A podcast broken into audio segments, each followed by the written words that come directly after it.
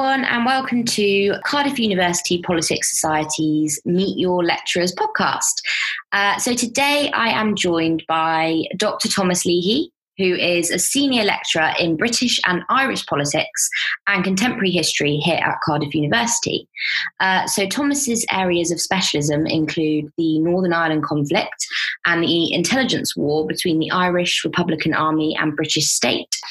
So, over to Thomas. Uh, hi, thank you so much for joining us, and how are you today?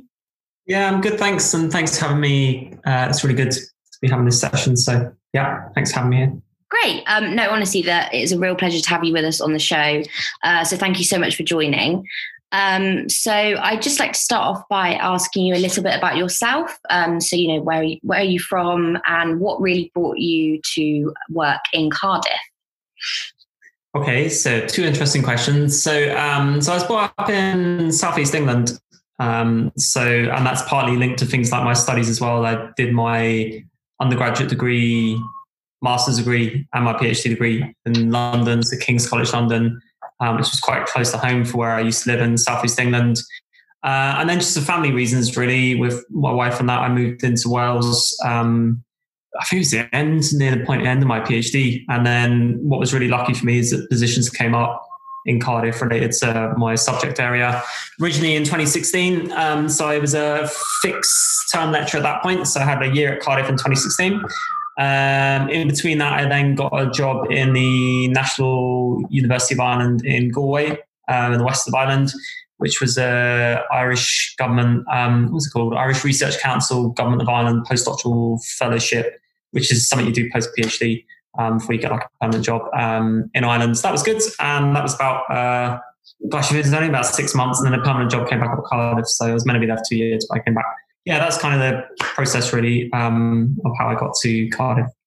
Great. Yeah, and it's obviously fantastic that it brought you here um, and to work here. In terms of sort of your academic career, so I know a bit that it sort of began really studying history with your undergrad. So, what prompted sort of that shift from history um, to politics um, as a discipline? And I suppose also more specifically, why did you decide to then go on to specialize in the Northern Ireland conflict?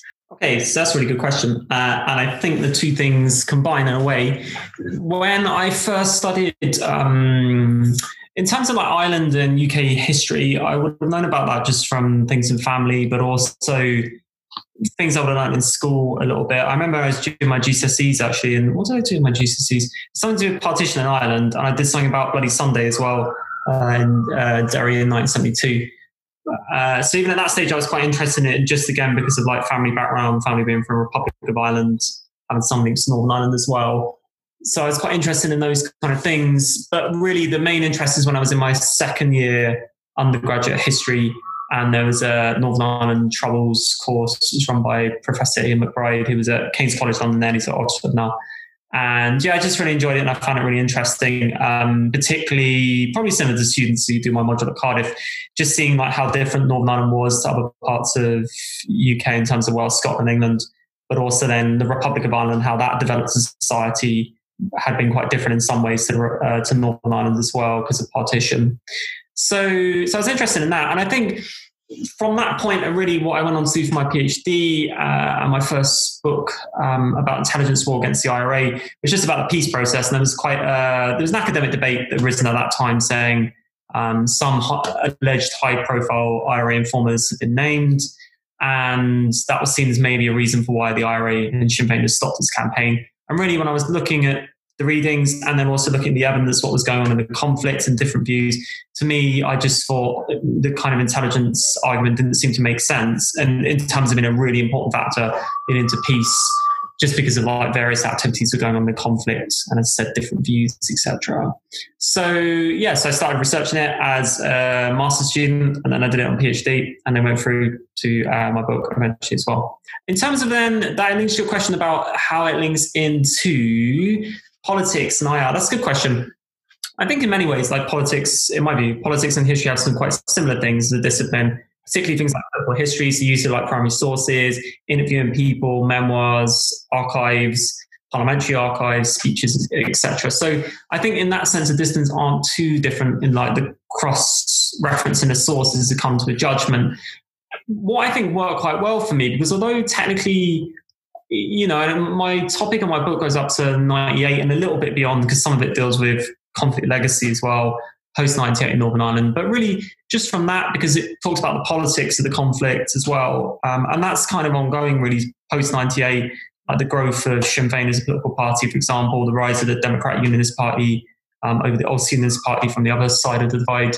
So, yeah, so I'd had a quite a big interest in terms of how the history was helping me to make sense of what was going on in present day Northern Ireland and the island of Ireland as well. I mean, I, I did obviously history, was A level, but I was set on coming and doing that at university. And even just then, getting into politics for me really came from history.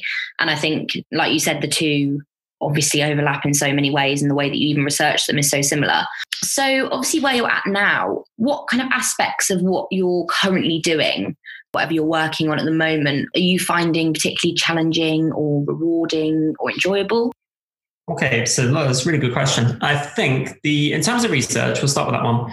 I think the so linked to like book coming out, I think one of the fun things is like engaging with the public and talking about book in media or different forms of media, like radio or in print media. And that's really good. And I think it's a good skill for academics. I think it's a good skill for people outside of academia as well how you transmit your work for general public audience. And I think that's really important because I think it's good that um, academic work in particular can interact with public debates and offer different viewpoints. That includes people who disagree with my view. I think it's good that we can have debates in public so people can know different views and know more about a topic and interact with it. Um, that's quite challenging in a way because there's just different ways of communicating um, and making sure you, you're pitching things, and I say at the right level, and that's not meant to be condescending at all. And just remember, there's sometimes language like academics would use with each other that like the general public don't understand and they don't need to understand it because mm. it's just certain way we communicate at times. So yeah, and I think it's useful for me because it also helps me then thinking about um, I tried to do this when I wrote my first book is make it accessible for general public. But yeah, there are there are ways it could be better and made more accessible. And it's quite interesting doing the media work because you you learn that more as you go along about um, how people can access things, etc., in a more accessible way. So that's a really useful thing to learn. Um, in terms of other bits of research, I would say one of the bits of my other research at the moment is about how the Irish government deals with conflict legacy in and about Northern Ireland. And that's a very interesting piece of work just because um, that will involve talking to different politicians, different sides, different jurisdic- uh, jurisdictions and Republic of Ireland, Northern Ireland, UK mainland and also different victim survivors groups from you know different uh, horrific events that happened during the troubles. And yeah that i wouldn't say challenges. It's just it's really good to get a different outspread of not just perhaps like central politicians but actually like victim survivors on the ground who would have experienced the conflict as well. And almost see you know obviously different groups and sides will have different viewpoints on various aspects say dealing with the past. But i think an, an interesting thing is actually there's quite a lot of common ground i do think between specific people in different communities. And that's a really interesting aspect and thinking about how almost the thing we said like engagement media, the opposite part is like how would you turn that for um, engagement like governments in terms of thinking about things with how would you deal with conflict legacy and why is it important to do that? So yeah, I learned a lot from that. I learned a lot from interviews, people from different sides. Uh, it's challenging in terms of bringing everything together, interviewing enough different people, different perspectives, coming together with a kind of central theme for what you want to say about the area. But it's rewarding as well because you just broadens your horizons. You learn a lot from people you interview. Yeah, great. Um, I mean, obviously, from your work, it's so I suppose almost like rewarding. You know, going out and being able to do all of that sort of research and hear from people. Because I mean, a lot of it's still, you know, what's happened in Northern Ireland, it's still going to be so raw, it's still so important to everybody. So I think being able to do that must, you know, must make the work so interesting, which is great. Sort of along that line, I suppose, about who you've sort of worked with in your career or been able to sort of be in contact with. If you had to name, I suppose, the most or one of the most um, interesting political figures that you've met or been able to work with, who would it be? Oh, that's a tough question. Um, to be honest with you, and this isn't a cop out answer, I find with the stuff I do in Republic of Ireland, Northern Ireland, and then like British government's role in Northern Ireland, just talking to politicians and senior or grassroots politicians on each side, I find all of it of equal worth. And I just find it really interesting because you're able to access people with different experiences and different perspectives. And it's just really interesting, I think, listen to how they view things and how they understood things. And yeah, then in this sense, comparing the accounts and one, learning yourself from that. And two, and I think this is a really good thing that like degrees taught me and studying a topic like Northern Ireland and looking at different perspectives is that, you know, obviously like, you know, people read know that from reading my work that I've looked at the evidence and this is the view I've come to. Now, the key thing that I've was been really good for me is to say it doesn't mean that people have a different perspective and therefore wrong. That's not that's not what we're talking about really here. It's just in a sense they've understood things in a different way. When I looked at it, I've looked at evidence and it suggests this is the way, but they've suggested a slightly different way. But what's interesting with that is it really helps when you think um, yeah, why do different groups have different political viewpoints or view different events in a, a, slightly different context or put different emphasis on things? And I think that's where I really like doing interviews with people from different groups because one thing, even if you disagree what they say, when you look at the evidence, you think, no, I don't think that's the case. It helps you to start understanding, oh, I get why from that position and when they experience things in that way that's why they would think that and that's how they would experience things. And i think yeah that's a really good thing because it's not often that you get to sit down and someone really explains that to you like this is how we saw it this is how it was from our perspective. Mm. uh, yeah so that's my it seems a bit of a cop out answer but i can't really select one because there's been quite a few occasions where that's happened and it's been quite insightful. Yeah. Yeah. No i can i can imagine and i think definitely don't think it's a think it's a cop out. Because I mean if yeah just from the work that you've done I think actually it's a really I think it's a good skill as well to be able to speak to people if you, that you don't agree with but really take on board what they've said and obviously learn a lot from that. So yeah definitely really really interesting just in terms of, I suppose, very prominent right now, and from the situation that we've been going through for, well, I mean, almost a year now, which seems crazy to think of, but during sort of this time, you know, the, the ongoing lockdown that we've all faced, we've all had to really adapt and learn to cope in completely different ways to what we might have been used to. I mean, for instance, what, you know, talking about earlier, just even just learning how to work online. It's been a completely different system. How have you sort of coped with the lockdown? I mean, sort of with work and, you know, just in general. And um, what kind of, have you got any sort of tips for our listeners that have sort of helped you during this period? Yeah, that's uh, another really good question. And I think so. The main things I've done is try to be quite adaptable and also try things out that I might not normally do, like work different parts of the day and see what works for me better in terms of like working routine, but also trying to balance it out a bit more with other things I do like in my spare time. So I don't know, like in my spare time, I play things like drums, one of the things I do.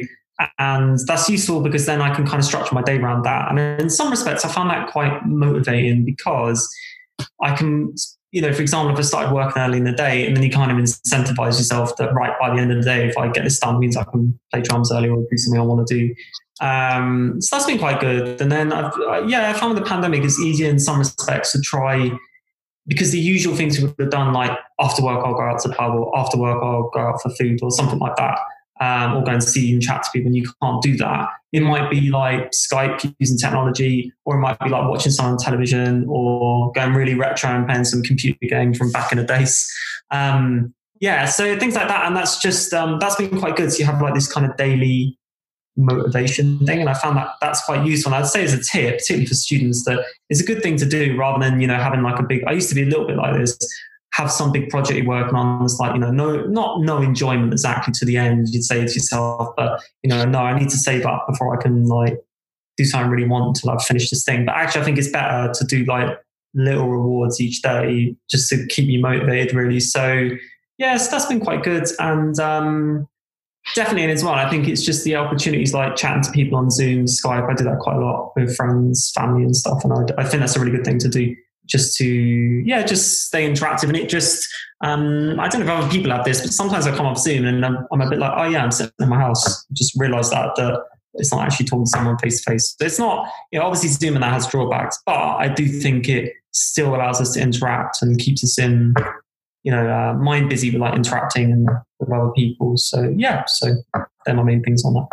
Yeah, definitely. I think, I mean, I think we're so lucky that we have got this ability. I mean, yeah, if we didn't if we didn't have Zoom and all these sort of technical things that we do, I think it would just be a completely different story. And we are, you know, we are still able to see people and engage with people. And, you know, even university, we've been able to manage and get along. And I think that's really important.